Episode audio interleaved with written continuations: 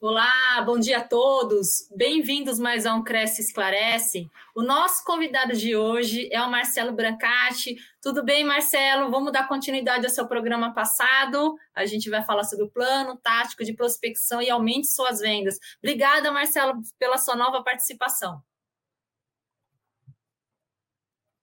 O contato aqui com o Cresce, sempre contribuir com vocês é motivo de orgulho para mim. Fico muito feliz de estar participando sempre com vocês dos nossos contatos, tá? Estou à disposição. Obrigada, Marcelo. A gente que agradece. O Marcelo, dando continuidade aqui ao programa, é, no programa anterior foi enfatizada a questão da emoção aliada a status e segurança junto com a situação macroeconômica. A primeira etapa do planejamento foi discutido sobre o planejamento em si e prospecção. Quais são as outras etapas do plano tático de prospecção? É, na verdade, a, é, esse plano de prospecção, ele nada mais é do que um método que as pessoas precisam é, ter como referência. É, um erro muito comum, um erro muito comum é, que as empresas ainda cometem em, em, larga escala é colocar, por exemplo, pessoas, vamos colocar vendedores, né, buscando pessoas interessadas naquele produto ou serviço que a empresa oferece, é, sem nenhum tipo de estratégia de abordagem. Então, Sim. isso é motivo, é, é, todos nós acho que recebemos ligações todos os dias, ou quase todos os dias, sobre ofertas, sobre promoções ou coisas do tipo. Isso, na maioria das vezes, é motivo de insatisfação ao invés de interesse. Né? Então, a gente tem que lembrar sempre que o processo de vendas se inicia pela atração, pela captação do interesse. Então, as pessoas que fazem esse tipo de abordagem, elas precisam estar preparadas e ter, claro, o, a, uma metodologia para ter sucesso na iniciativa, que é o que a gente chama de plano tático de prospecção. Ou seja, são etapas que precisam ser cumpridas e justamente para que objetive a captação do interesse da pessoa e a continuidade da conversa. Então, basicamente é isso. Se você quiser, eu vou me estendendo aqui, eu conto um pouco mais Pode a respeito. Pode falando, Marcelo, fica à vontade. A gente tem sempre interesse de saber. Pode ficar à vontade. Então, é, a partir do momento que a gente vai ligar para alguém, ou vai mandar um e-mail, ou qualquer outro tipo de abordagem, a gente tem que ter uma preparação. Uma preparação e um objetivo claro daquela iniciativa.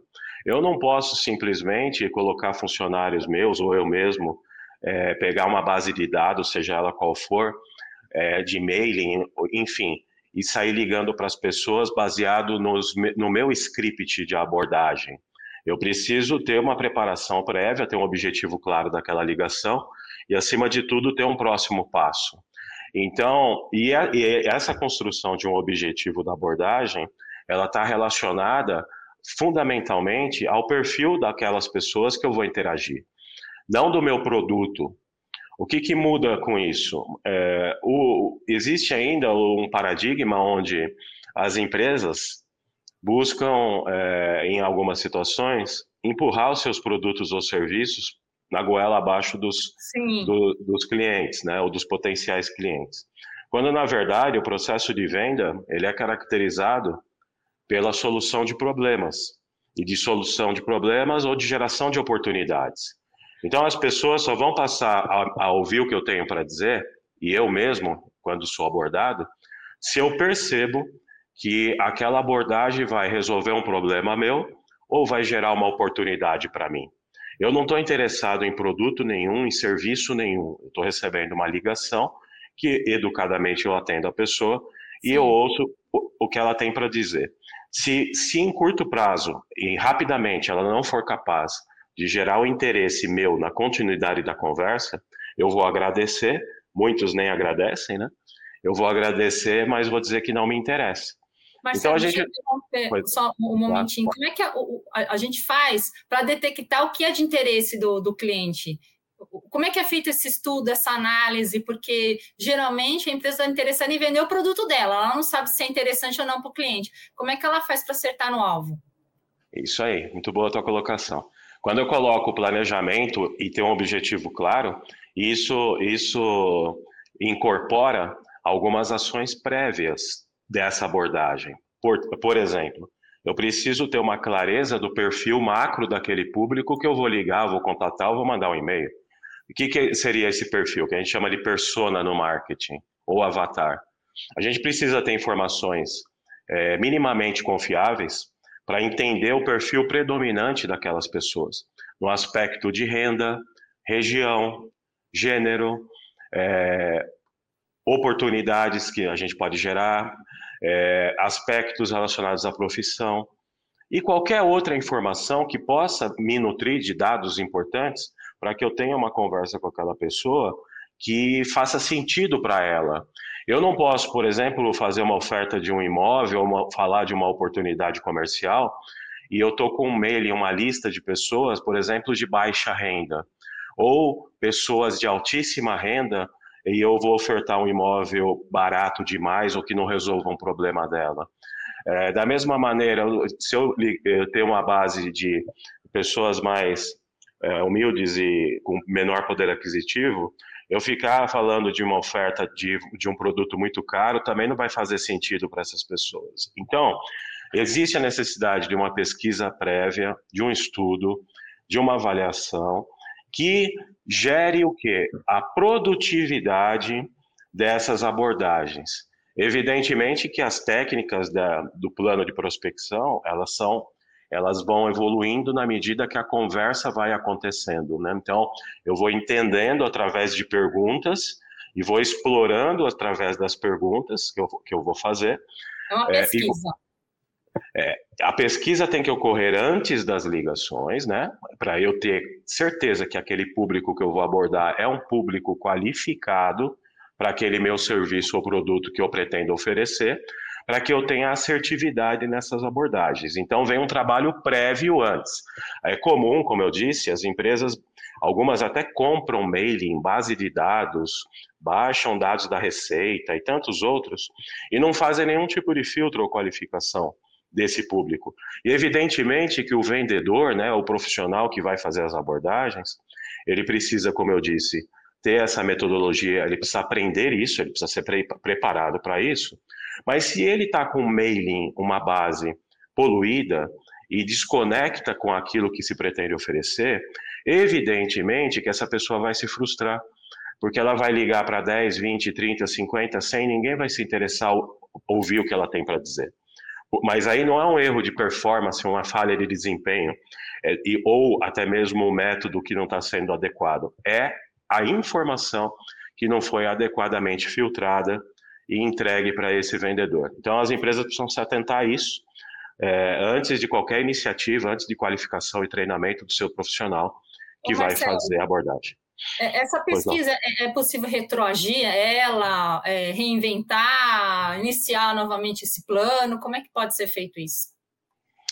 É, essa pesquisa, é, que eu estou chamando de pesquisa, mas na verdade é um estudo do público-alvo, né? Sim. Quando, quando a gente faz um estudo minimamente adequado do público-alvo, é, nós temos que entender todos esses fatores que eu descrevi, renda, gênero, localização, profissão ou qualquer outra informação que faça sentido para aquela abordagem, mas acima de tudo, nós temos que ter a sensibilidade para interpretar antes das abordagens quais são os fatores, é, aqueles imensuráveis, que podem gerar a, a, uma conexão, um rapport né, entre o vendedor e, o, e, o, e, o, e a pessoa abordada. E, via de regra, é, essa, essa conexão ela ocorre através de emoções. Então, nós temos que entender, nesse público, quais seriam, por exemplo, os sonhos que essas pessoas têm, os problemas que elas estão enfrentando, é, os pesadelos, né? O que tira o sono desse público, né? É, o que eventualmente eles, eles têm de, plan, de plano de vida, de plano profissional. Porque a partir do momento que eu entendo de uma forma mais profunda possível os fatores, os dados mensuráveis e os dados não mensuráveis, eu consigo estabelecer uma, uma, um modelo de comunicação que vai conectar melhor com aquela pessoa. Sim. Então, por exemplo, se eu sei que aqui, eu tenho uma base de dados de pessoas que moram no bairro X ou na cidade Y, se eu sei que aqueles bairros ou aquelas cidades estão enfrentando problemas generalizados, como por exemplo de segurança pública, ou mais recente aí como desabamento, inundação ou coisas do tipo, Se eu sei disso, eu sei que isso é um potencial problema ou um pesadelo para aquele público. Evidentemente que quando eu começar a conversa com eles, e se eu tiver uma solução para isso, por exemplo, um empreendimento que está fora desse risco, que não vai enfrentar esses riscos, é claro que eu, como um vendedor habilidoso, preciso ter a, capacidade de explorar esse sentimento do medo, da preocupação em relação a esse público. Isso é apenas um exemplo, mas isso vale para tudo, para as empresas. É, mas eu preciso saber ao máximo tudo é o... que for relevante para eu poder ter uma conversa que não seja enlatada. É muito ruim essas abordagens. Olha, tem uma oferta de um plano telefônico para você. Mas o cara nem me perguntou se eu preciso disso ou estou feliz com o, com o anterior, como, o que, que eu quero, se eu quero reduzir custo ou não, se eu quero aumentar a capacidade técnica, a internet, mais velocidade. Não, quer, não tem uma oferta para você. Então, é, esse amadorismo nas abordagens é o que prevalece hoje ainda nas empresas. Eu ia perguntar isso, isso para você, exatamente isso. O que acontece quando esse plano é mal executado? Bom, a primeira, a primeira coisa é perda de dinheiro, né? A empresa está perdendo dinheiro, por quê? Porque ela comprou ou ela teve acesso a esses dados e não trabalhou de forma inteligente previamente esses dados. Segundo, é, então ela teve um investimento nisso. É, depois ela colocou alguém para fazer essas abordagens, né? E isso é, é, são pessoas, ou seja, custo de pessoas. E o que é pior, né? Não vai ter resultado, porque vai vai, não vai converter essas abordagens em, em leads né, qualificados. E também, outra consequência é que você vai ter uma equipe desmotivada. Né? Dá, dá para imaginar você ter uma pessoa, ou até mesmo você mesmo, ficar fazendo 100 ligações por dia, é, todos os dias da semana. Não tem e aí, e aí o cara não se sente, ele não se sente útil, porque ele vai terminar o dia dele, caramba, falei com 100 pessoas, Tomei 80 nãos, 10 desligaram na minha cara. Totalmente um desmotivacional. Totalmente. Então, é, então, tudo isso faz parte de um planejamento, que é o que a gente chama de plano tático de prospecção, que ele cumpre essas etapas, essas etapas iniciais de preparação. Depois vem a sequência das ações concretas, né? Ô, é Marcelo, e, e esse plano também tem a participação dos colaboradores, pelo que você está falando aí. Ele tem alguma influência dos colaboradores? Então, aí. Então, aí depende do, muito do porte da empresa, porque se é, é, um plano, um método de abordagem de prospecção, ele pode ser executado por um, um autônomo, uma pessoa que trabalha sozinho, uma empresa, seja o porte dela, não importa. Mas assim, sim, se, a, se uma empresa de alta performance, que tem um crescimento ou sustentabilidade que a gente chama de exponencial, é, via de regra que são empresas que é, inserem os seus colaboradores inserem de verdade os Sim. seus colaboradores dentro da estratégia do negócio. Ou seja, eles são ouvidos, eles participam, eles criticam e eles opinam. Parece muito óbvio né, que, que as pessoas que executam certa atividade, em tese, seriam as pessoas mais habilitadas para darem sugestões, palpites, críticas e opiniões. Por incrível que pareça, muitas empresas ignoram isso e algumas lideranças, entre aspas, nesse caso, coloco entre aspas, porque não dá, não dá para chamar, qualificar esse tipo de profissional como líder, ele, ele exclui os colaboradores do processo opinativo e também do processo construtivo de um plano de trabalho ou de um plano de negócio. Então, no caso de vendedores, por exemplo, quem mais teria condições de sensibilidade e experiência, depois de tantas e tantas interações, abordagens e ligações, de contribuir com a empresa para construir o melhor plano. É para o vendedor. É o vendedor que sabe quais são as principais objeções, quais são as, os, as principais dificuldades que ele ouve, ele sente é, do outro lado da linha é, o que, quais são os anseios principais, os problemas que as pessoas enfrentam.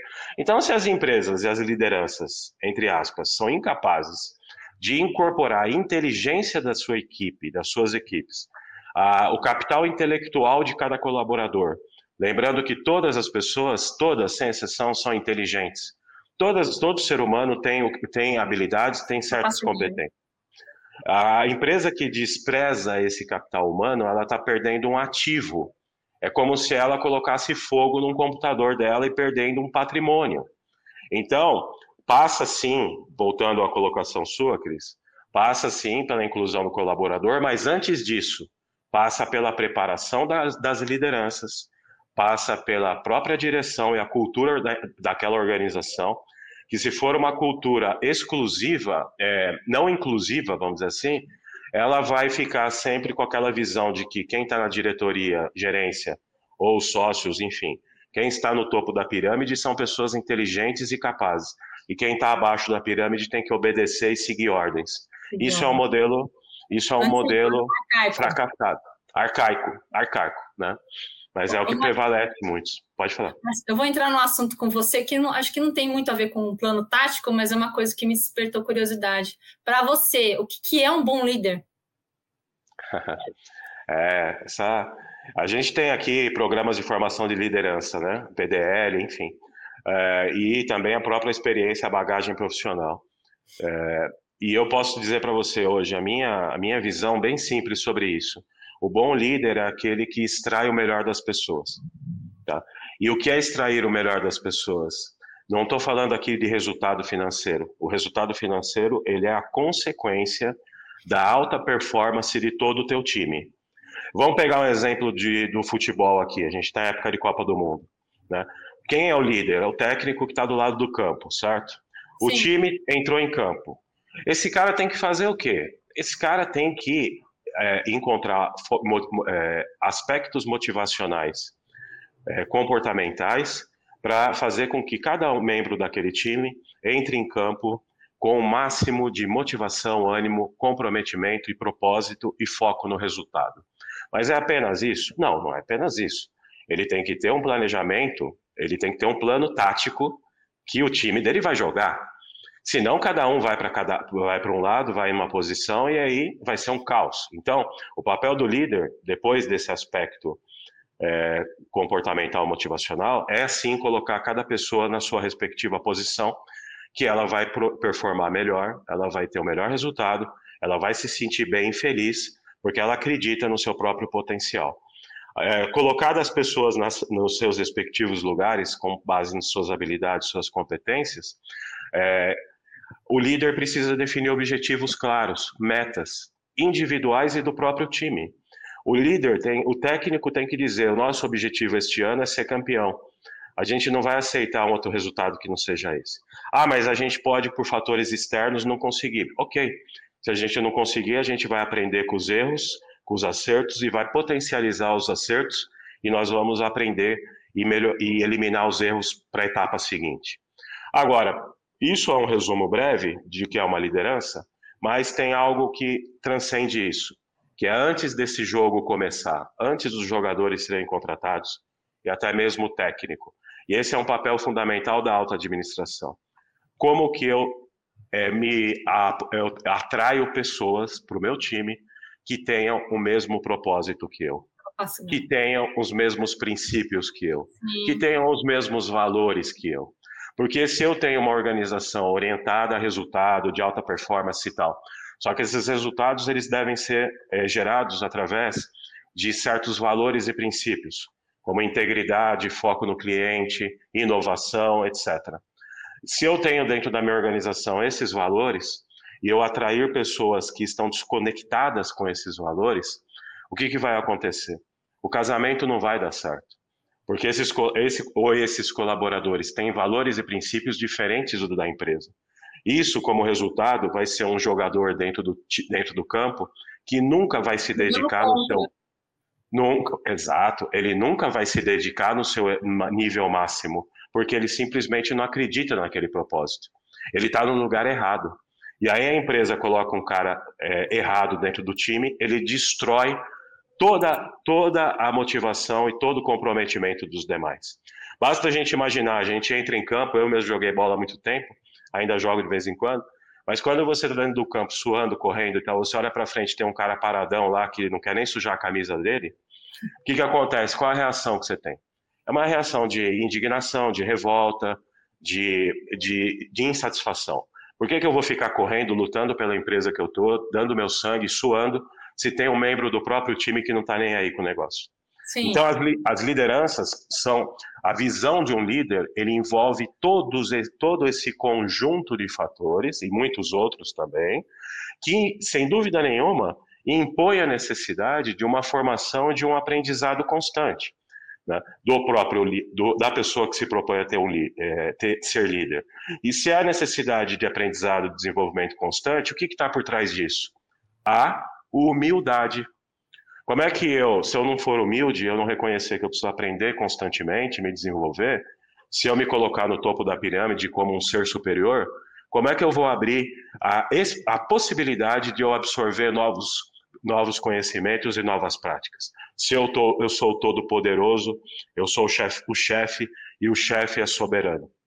Então, o Monge e o Executivo, que é um livro muito famoso e conhecido, ele trabalha muito essa visão, vale a pena, fica a dica aí para quem não leu, ele trabalha muito essa visão do líder, é, da humildade do líder e do líder servidor, que é aquele líder que vai estar sempre atento a ajudar as pessoas a atingirem o máximo do seu, do seu desempenho.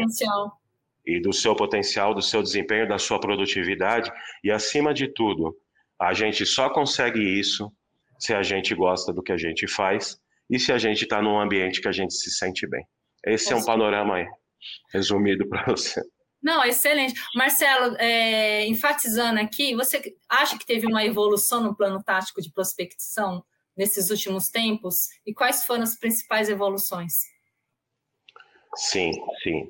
Ah, teve, teve sim. Na verdade, primeiro em relação à tecnologia, né? Nós temos hoje, né, nos últimos anos, inúmeros, inúmeros recursos que não haviam anteriormente. Né? Eu me referi ao exemplo do telefone, mas quando a gente está falando de abordagem aqui de prospecção, nós temos outros canais de abordagem de prospecção. Tá? O próprio, um próprio, um erro muito comum das empresas é terem um site. Elas fazem lá um site maravilhoso, lindo, cheio de efeito e tal, mas aquele site, por exemplo, não tem uma página de vendas e de captura de e-mails e de, de, de telefone WhatsApp dos clientes. Então o cara faz lá um cartão de visita maravilhoso, no terceiro subsolo do shopping ninguém visita o site dele. Aí ele fica falando assim, pô, a empresa, eu paguei muita grana, fiz um site lindo e ninguém entra no meu site. Mas você está gerando tráfego para o teu site? É. Qual, qual, é o teu plano que você tem em mídias sociais? Que você vai estar, tá, por exemplo, criando uma sequência de anúncios e publicações que vai gerar o interesse da pessoa em saber mais a respeito daquele tema que você publicou. E aí para você, você pode convidar essa pessoa fazer um cadastro, deixar o e-mail dela, o próprio telefone dela, e a partir daí o vendedor, né, o profissional de vendas, vai abordar aquela pessoa através do plano tático de prospecção, através da metodologia, entendendo, como eu disse, né, entendendo as necessidades daquela pessoa, estabelecendo uma conversa agradável e produtiva com ela, e entendendo o papel daquela pessoa no processo decisório, porque muitas vezes a pessoa não decide a compra ou o serviço, ela influencia. E aí, se ela influencia na compra ou no serviço, eu preciso entender que tipo de influência e interesse que ela tem. Eu preciso ter a perspicácia para isso. Você está falando com o diretor financeiro, via de regra, como que você vai falar da satisfação do cliente com o diretor financeiro? Normalmente o cara tem um Excel na cabeça dele, ele está querendo reduzir custo ou melhorar alguma coisa no, no número. Se eu sei que eu estou falando com alguém que tem a tomada de decisão financeira, evidentemente que eu vou falar de dados, que o meu produto ou serviço pode gerar economia ou pode aumentar as vendas e o faturamento daquela empresa ou daquela pessoa. Então, eu vou estabelecer a conversa customizada, personalizada para cada perfil de pessoas que, de pessoa que eu já percebi o papel dela, baseado nas perguntas iniciais que eu fiz, eu já entendi o papel dela. Se eu estou falando com o RH, por exemplo, para ofertar algo, eu não vou falar. É, o RH é, é, o PowerPoint da empresa, né? Que pensa na satisfação dos funcionários, redução de turnover. Eu não vou abrir número para o RH e ficar falando de número com o RH. O RH está preocupado com as pessoas, em, em, na teoria. Então, eu vou explorar aspectos que interessam ao RH do, através dos meus argumentos. Eu tenho que ter essa habilidade. Aí fica muito claro, através desse exemplo que eu estou dando, que não pode haver uma, um script engessado para falar com todos da mesma forma. Por quê? Porque a minha expectativa de uma conversa como essa é diferente da tua, Cris. Os Sim. meus interesses, problemas e oportunidades e a minha situação de vida é diferente da sua. É, eu não posso ficar estabelecendo um, padrão de comunicação engessado e falando assim com todos, porque eu, é igual você entrar no meio da floresta de, com, com, a neblina e você não está enxergando nada, você tem uma flecha lá só e você precisa acertar em alguém que está te perseguindo. É verdade. Tá? Então, tem que ter todo um conjunto de planos de trabalho, de estratégias de abordagens que, somadas e bem preparadas das pessoas, aí sim o resultado vai acontecer. Então a resposta é, no ponto de vista de tecnologia, tem muitos avanços, no, muitos avanços mesmo e, e canais muito diferentes de abordagens: e-mail, WhatsApp, Telegram, site, página de captura, página de vendas, automação de e-mails e tantos outros. Então, nesse sentido, houve sim uma evolução. Uma evolução. Agora, na, na, no aspecto estratégico de, da maioria absoluta das empresas, a, a, a maioria não sabe como utilizar esses recursos que eu descrevi.